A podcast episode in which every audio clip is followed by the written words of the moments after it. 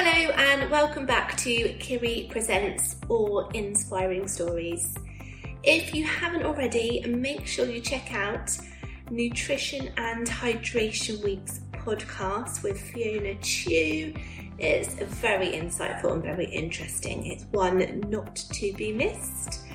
And we also have World Autism Month coming up in April, where we'll be doing another podcast with Lindsay Goodyear, who discusses about life with an autistic daughter. So check that one out at the end of March. Tune in where you get all your podcasts, Apple Podcasts, Spotify, you decide.